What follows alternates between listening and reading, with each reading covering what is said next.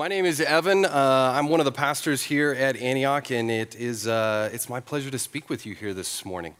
Um, if you are new or visiting with us, uh, you are arriving in the middle of a series. We've been, for the last several weeks now, we've been talking about the Apostles' Creed, which we have kind of up on either side here. And so you're jumping in uh, a little bit midstream, but I think it's going to be okay. Um, we'll be all right.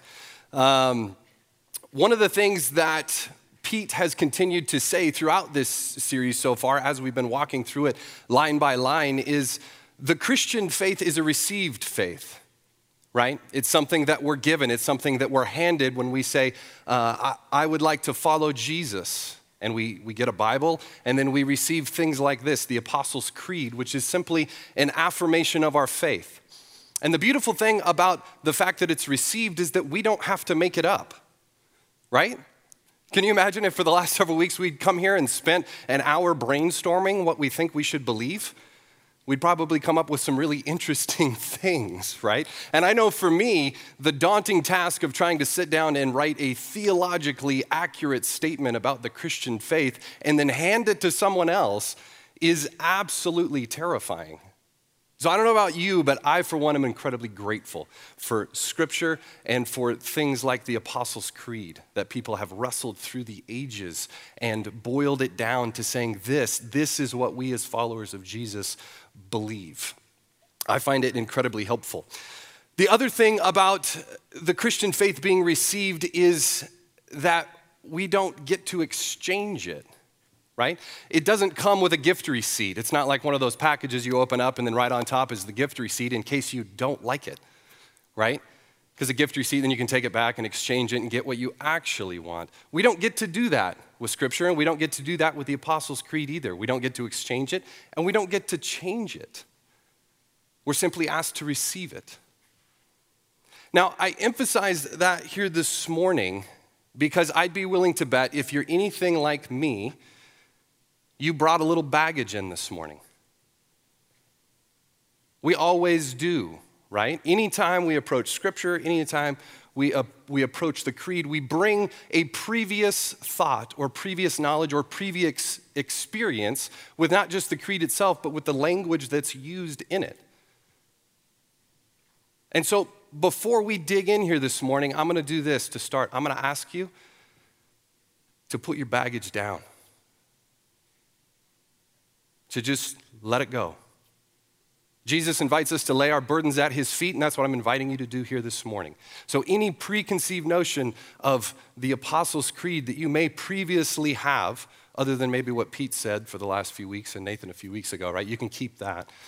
Um, but anything else that you've brought, whether it's from your childhood or your upbringing or headlines in the news or anything like that, I'm going to ask you to lay it all down and to trust the Spirit of God this morning that we would simply listen to what he has to say. Let's pray.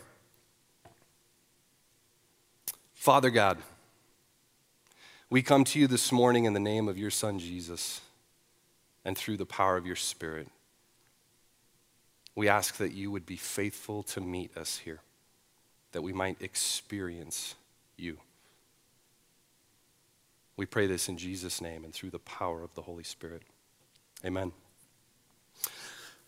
So, this morning we're going to start out, we're talking about the lines over here the Holy Catholic Church, the communion of the saints. I think we have it on the screen as well. The Holy Catholic Church, the communion of the saints. Now, you put all your baggage down, so there's no reaction. You're just taking that at face value, right? Yeah, it was funny when Pete asked me to preach and then gave me this line. I said, You know, Judgment Day was probably harder to preach on but this one's got the most baggage, man. Really? But here we are the Holy Catholic Church, the communion of saints. We're just going to start with the first line because there is some unpacking we need to do here. We're going to study this, we're going to, we're to pull it apart a little bit and figure out what it is that, that the, the writers of the creed were trying to say here. So, the first thing we're just going to do is take it at face value. In English, that first line, the Holy Catholic Church translates to this I believe in the exalted or worthy of complete devotion as one perfect in goodness and righteousness, universal church. Anybody know what that means? Does it even make sense? So, first off, we have to recognize that the modern day English that we use today, the vernacular that we communicate in, you can't just exactly lay that over our understanding of the creed. We need to dig in a little bit and try to understand what's actually being said here. So, first and foremost, we'll take the word holy. Holy. In English, it means morally good and pure. And that's an accurate definition. That's what we're all familiar with, right? The idea of like holier than thou. You're better than me. You're more good than me. All the teachers in the room just cringed. More good. And that's what it means in English. But in Hebrew, it's a little different. The Hebrew word that's used here is pronounced kadash, which means set apart for a specific purpose. We call this the Holy Bible, right? The Holy Bible. Now, is, is the Holy Bible holy because it's a morally good book? That's not even an, it's not even a statement. A book can't be moral or immoral. It's a book, right? We call it the Holy Bible because it's set apart for a specific purpose, right? In the scripture that Mel read just a little bit ago, we read that God declares us his chosen people, holy and dearly loved. Now, are we chosen because we're morally good and pure? Show of hands. Any? Or are we chosen because we're set apart for a specific purpose? So, first thing we need to unpack and realize is that holy is not about moral rightness. It's not about moral goodness. It's not about judging each other and trying to compare who, who meets the line. What the writers of the Creed were trying to communicate here is that the church is holy because it is set apart for a specific purpose.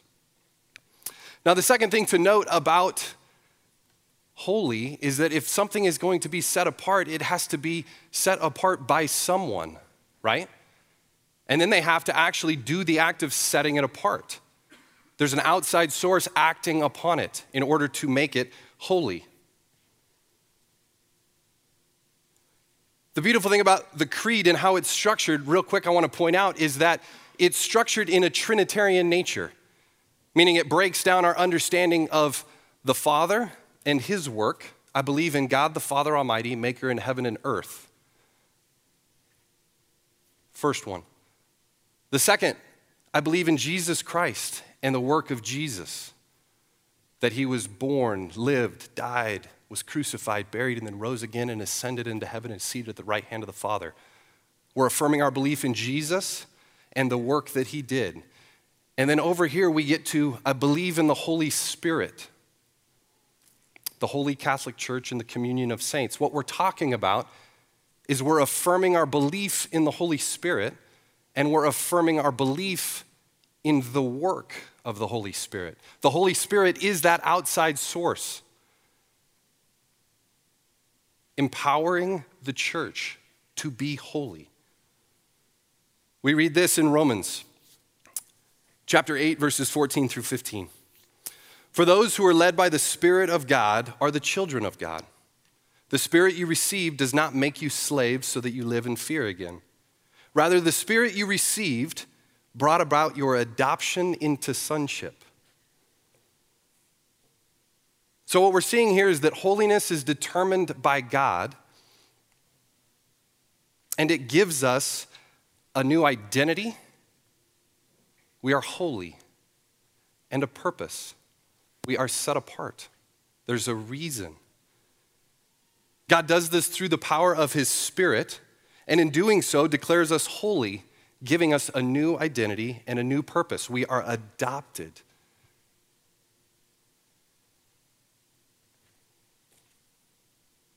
So it's a little bit different understanding of holy to start, right?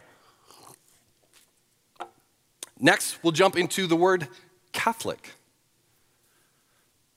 It's one of the favorite words, right, of the whole Christian church, Catholic. So much division over this one word. And what's amazing is that it's just a little bit of understanding, a little bit of study, and all of a sudden it's not nearly as offensive. So, why all the baggage with the word Catholic? Well, in 1054, the Catholic Church, the Church of Rome, the Roman Catholic Church, split from the Protestant Church, right? And so it would be logical that at that time, since the creed already existed, was penned in 381, that they would simply, the Protestants, either delete the word Catholic or do what's often done, exchange it for the word Christian. I believe in the Holy Christian Church. Now, if you, if you come from a Protestant background, then that's a lot easier to say. And if you come from a background of, of the Catholic Church, the Roman Catholic Church, then maybe it's a bit confusing to say, I thought I was at a Christian church and now I'm, I'm professing faith in the Catholic Church. But the key thing to understand here is that the creed was not affirming the Roman Catholic Church. The, the word Catholic here is used as a descriptor, as an adjective. It's describing the nature of the church, which changes the meaning entirely. We can let all of that other baggage go. So, in the English translation, the word Catholic means universal. We read that earlier. And really, the word universal is pretty interchangeable here. It seems like it would work really well, right? We believe in one God, and so we're one church, universally united. The message of, of the gospel of Jesus is universal in that it applies to all people, all walks of life. It's offered to all people. The message of the gospel is universal in the nature that it speaks to all human experience, right? to mind, body, and soul, to birth, life, death. The gospel speaks to all of it, it's, it's universal in our understanding. So it would seem that to say that the Holy Catholic Church is universal, that it's for everyone, seems like it would be an accurate understanding here. And that is a true statement. The gospel of Jesus is for everyone, but the emphasis here is really crucial in understanding what the writers are trying to communicate. Because the Greek word that's used here is katholikos, which means according to the whole. So if, if the church is according to the whole, if it's Catholic, then the emphasis isn't that it's universal for everyone, but that everyone is invited to be a part of it. If we're talking about according to the whole, then we're talking about individual parts that are joined together to make up a whole. So, this idea of going to and from church isn't a thing according to our understanding. You can't go to and from church, you are the church. Likewise, if you get that friend that says, Yeah, I believe in Jesus, I really do, but man, I just don't believe in the church, then you can just stop them and very calmly help them understand that, no, I'm sorry. If you believe in Jesus, then you are the church. And if that doesn't work, then you're just going to have to take it up with the Spirit of God, right? Because He's the one doing this work. So, this is the work of the Spirit. That is what they are trying to describe here by saying the church is holy and Catholic. The church is holy and Catholic because it's declared holy by the Spirit of God and joined together to be made whole. And then you ask, how do you join people together? Is there people glue? Is there some kind of spiritual tape that the Holy Spirit is using? Well, let's find out. 1 Corinthians 12, it says this Just as a body, though one, has many parts, but all its many parts form one body, so it is with Christ. For we were all baptized by one Spirit so as to form one body, whether Jews or Gentiles, slave or free. And we were all given the one Spirit to drink. Even so, the body is not made up of one part but many.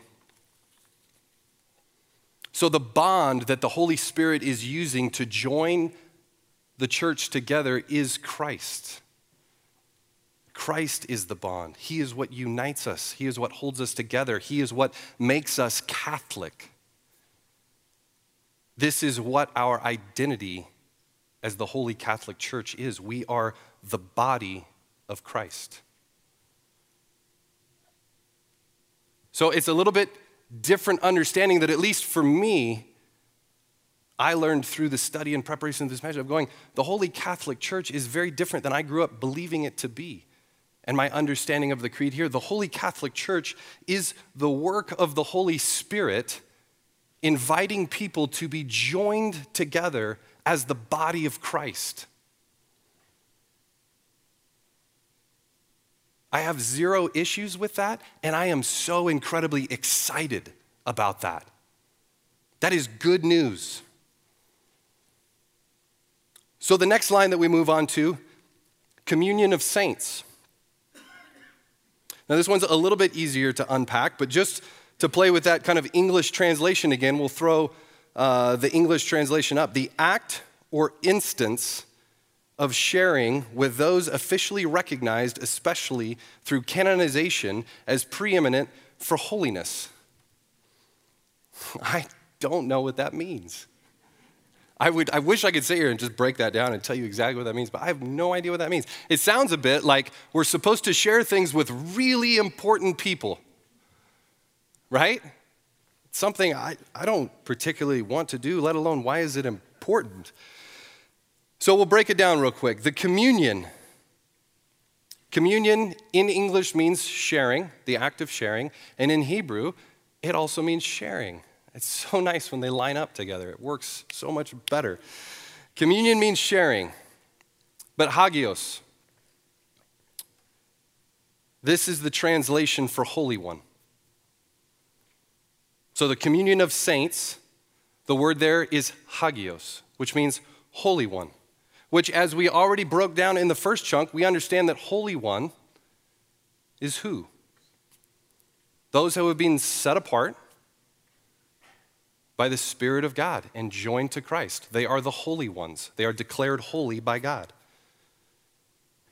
So, this is what the communion of saints is it's the sharing of the holy ones, sharing with the holy ones. This is our purpose. So, if this process of holiness is about understanding identity and then defining our purpose, the second part here is about our purpose. But what does that actually look like? The communion of saints, sharing with holy ones. The first thing that came to mind for me, and I don't know why, was like all of us sitting around one big fire, holding hands, singing Kumbaya with Nathan on the guitar. I was like, that, that sounds a little bit cool. It sounds a little weird. But I don't really think that's what the, the picture here is. So we'll refer back to the text that Mel read this morning Colossians chapter 3, verses 12 through 14. Therefore, as God's chosen people, holy and dearly loved, clothe yourselves with compassion, kindness, humility, gentleness, and patience. Bear with each other and forgive one another if any of you has a grievance against someone. Forgive as the Lord forgave you. And over all these virtues, put on love, which binds them all together in perfect unity. Does that sound like the kind of community that you would want to be a part of? Compassion, kindness, humility, gentleness, patience, forgiveness, love, binding everything together. Is that the kind of community you would want to be a part of? Yeah, there's a couple of you. I don't know what the rest of you are interested in, but for you guys, I agree. That sounds absolutely amazing. It really does. Those are all incredibly good things that I crave, that I desire as a human. Recently, I heard Eugene Peterson sum it up like this He said, The gift of the church is relationship without competition. The gift of the church is relationship without competition. Sit with that for a minute. How does that sound? Man, I don't know about you, but for me to not have to compete, I was a wrestler for like 15 years, all the way up through college. Played lots of sports as a kid, like My life was built on competition. And as a senior in college, do you know what I felt more than any other thing? Tired. Tired. How many of us came in this morning tired? Tired of competing, tired of competing at work, just trying to get an extra dollar. Tired of competing on Instagram. Who's got the better life? Who had the better vacation? Tired of competing with family. Thanksgiving's coming. Any competition gonna come? Probably a little bit. I'm tired of it. Personally, I'm really tired. So, the picture of that church that we see in Colossians of kindness, compassion, patience, love, forgiveness man, that sounds good. It sounds like a spiritual spa. Sounds amazing. But I'll be honest, if we look at that passage, we throw that up on the screen again, real quick.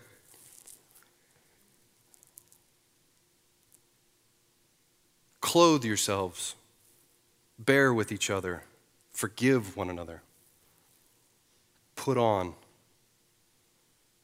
That all still sounds like work to me. Clothe myself with compassion, kindness, humility, gentleness, and patience. I can't hardly do that for an hour, let alone faithfully do it always. Bear with each other.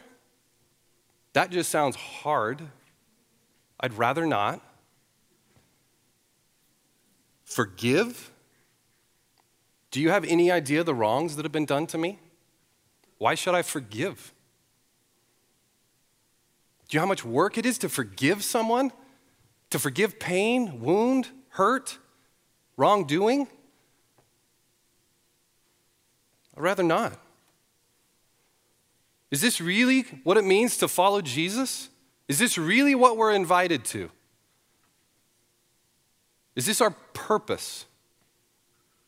To work really, really hard at being good and loving each other? Yes. right? That's what Jesus said. Love one another. Love your neighbor. You will be known by your love. Over and over and over again. This is what Jesus says. But it's interesting. I, I think he offers a different way than just trying really, really hard. Because you see, if we're going to try to understand what it is that Jesus invites us to, then we should probably look at what he said and what he did. And with the disciples, it was interesting. You remember in Matthew when it said, and then J- Jesus gave the disciples the seven habits of highly effective followers? Do you guys remember reading that? Or the, the Sermon on the Mount when they threw up a video camera and he had all these TED Talks? That told everybody like how to do life really well and quickly and better and faster? Do you guys remember that?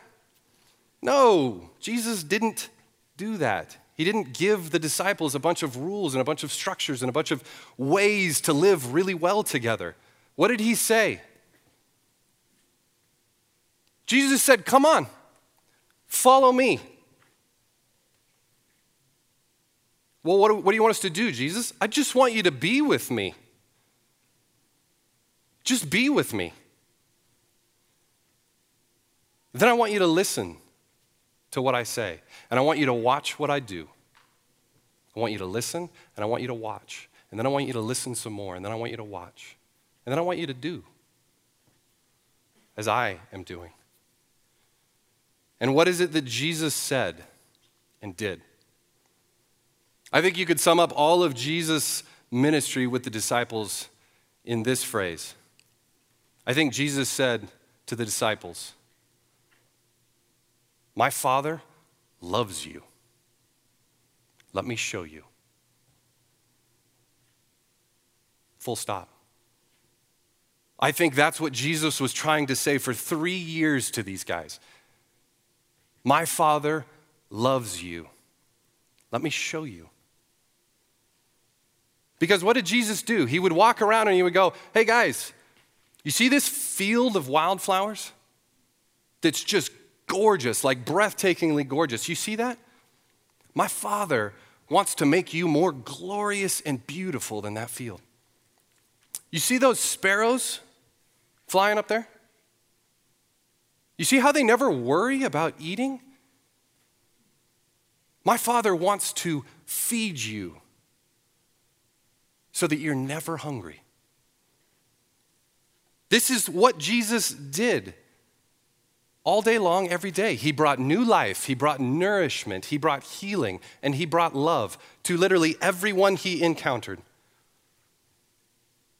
This is what changed the life of the disciples proximity to the person of Jesus, listening to Him and watching Him. That's what transformed the lives of, Jesus' followers. But you know, the, the thing that I think really put it over the top for him? Watching Jesus live out the complete freedom that he lived, watching Jesus live out an incredible unconditional love for others, watching Jesus live a depth of life that was like nothing they had ever seen. And I think in the midst of all that, I think this was the crucial point in the life of Jesus, the disciples witnessed a son faithfully abiding in the love of his father. And it absolutely transformed their lives.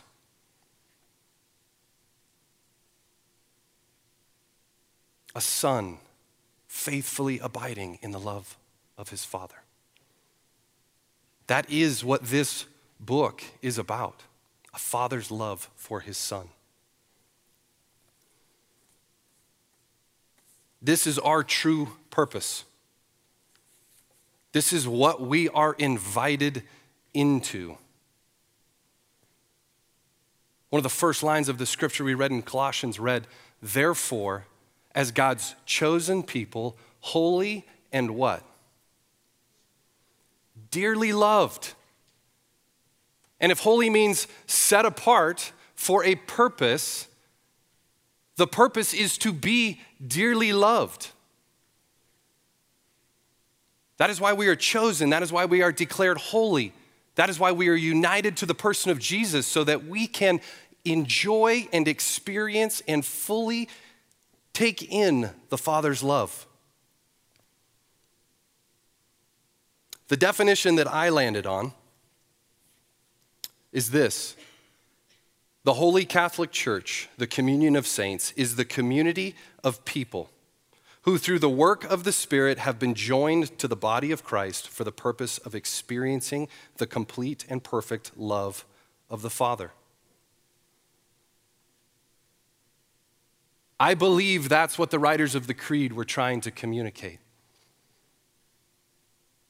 The people of God are holy, chosen, set apart, united to Christ through the work of the Spirit for the purpose of being loved. That's it. This is, that, that's our true purpose.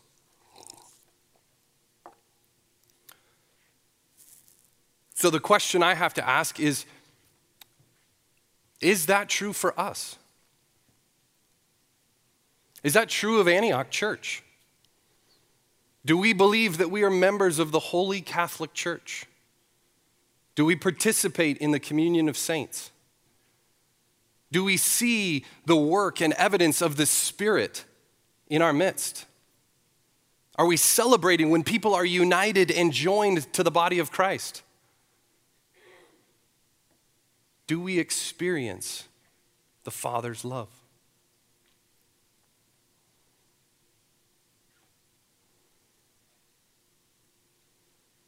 Recently, I was hanging out with a group of guys, and there was music on, so it was kind of loud, and there was a bunch of bunch of dudes talking, several conversations happening. There was a ping pong game happening in the back. Kind of a raucous environment. And I'm sitting there, and one of the guys that's in, in kind of the immediate conversation gets a phone call. And it was loud, so he was loud. So I didn't mean to eavesdrop, but I did happen to overhear at least the beginning of the conversation. I'm not going to name names or share any details that shouldn't be shared, anything like that. But I, I believe it speaks to what we're talking about this morning this idea of tasting the Father's love. And how good and how sweet and how true and how perfect that is. And so his phone rang and he picked it up and he said, Hey, man, how's it going? Pause. The guy probably said, like, hey, it's good, you know? And then he goes, What are you doing? And he goes, I'm hanging out with a bunch of Christians, man. I'm a Jesus follower. It's amazing.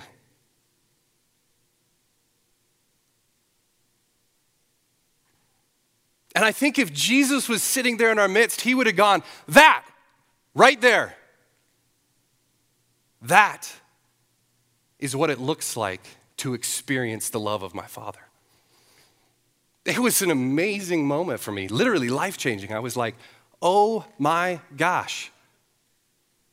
The Spirit of God has worked on this man's life, has united him to Christ, and he is tasting the Father's love. And you know what his response is? I'm a Jesus follower. It's amazing. Sorry to all the babies. But man, it was amazing. That is amazing. That is such good news, is it not? The good news this morning for us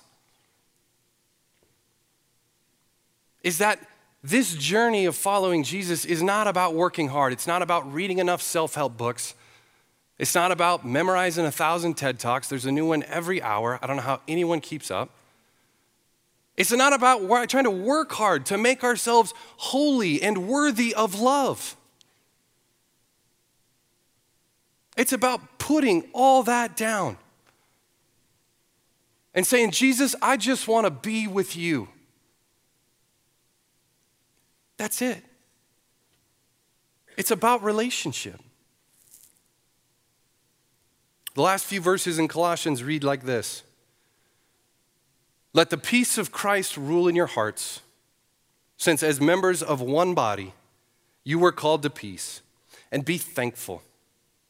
Let the message of Christ dwell among you richly, as you teach and admonish one another with all wisdom through the psalms, hymns, and songs from the Spirit, singing to God with gratitude in your hearts. And whatever you do, whether in word or deed, do it all in the name of the Lord Jesus, giving thanks to God the Father through him. There's three key words in there let, let,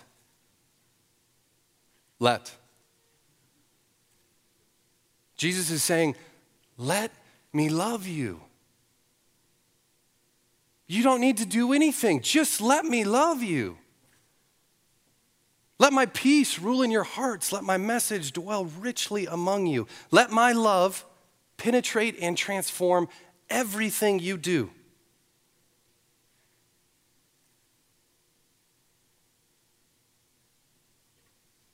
That's what I think Jesus is saying here. He's saying, Let me love you. Just be with me and let me love you. This is what I believe it means to, be, to believe in the Holy Catholic Church, the communion of saints. To believe that we are, in fact, a people set apart by God and united to Christ through the work of the Holy Spirit for the sole purpose of experiencing the perfect love of the Father.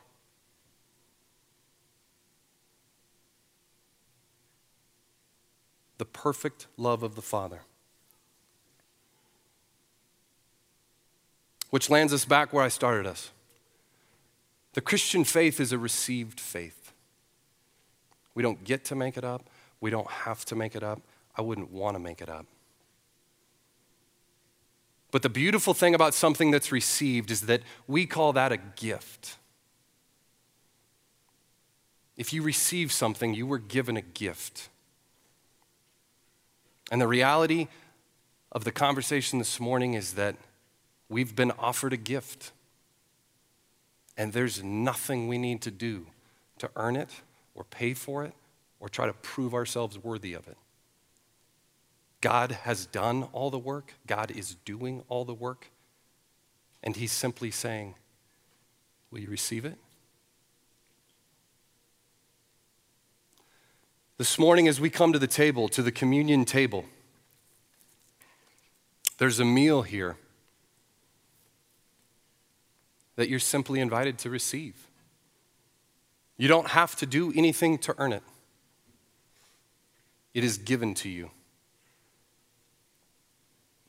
It's a holy meal, it's been set apart for a specific purpose. It's a Catholic meal, and then it represents the body of Christ to which we have all been joined.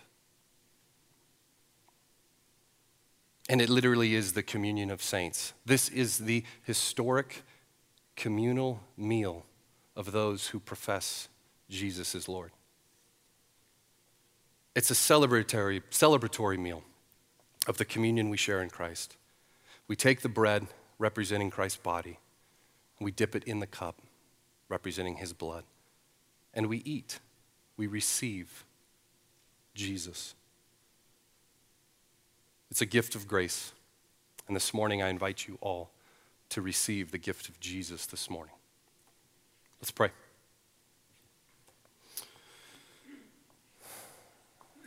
Father God, we are so incredibly grateful for your creating work. We're so thankful that you have sent your Son, Jesus. And we are so thankful for the work of your Spirit uniting us to Christ, that we might taste and experience the fullness of your love. We pray these things in the name of Jesus and through the power of the Holy Spirit. Amen.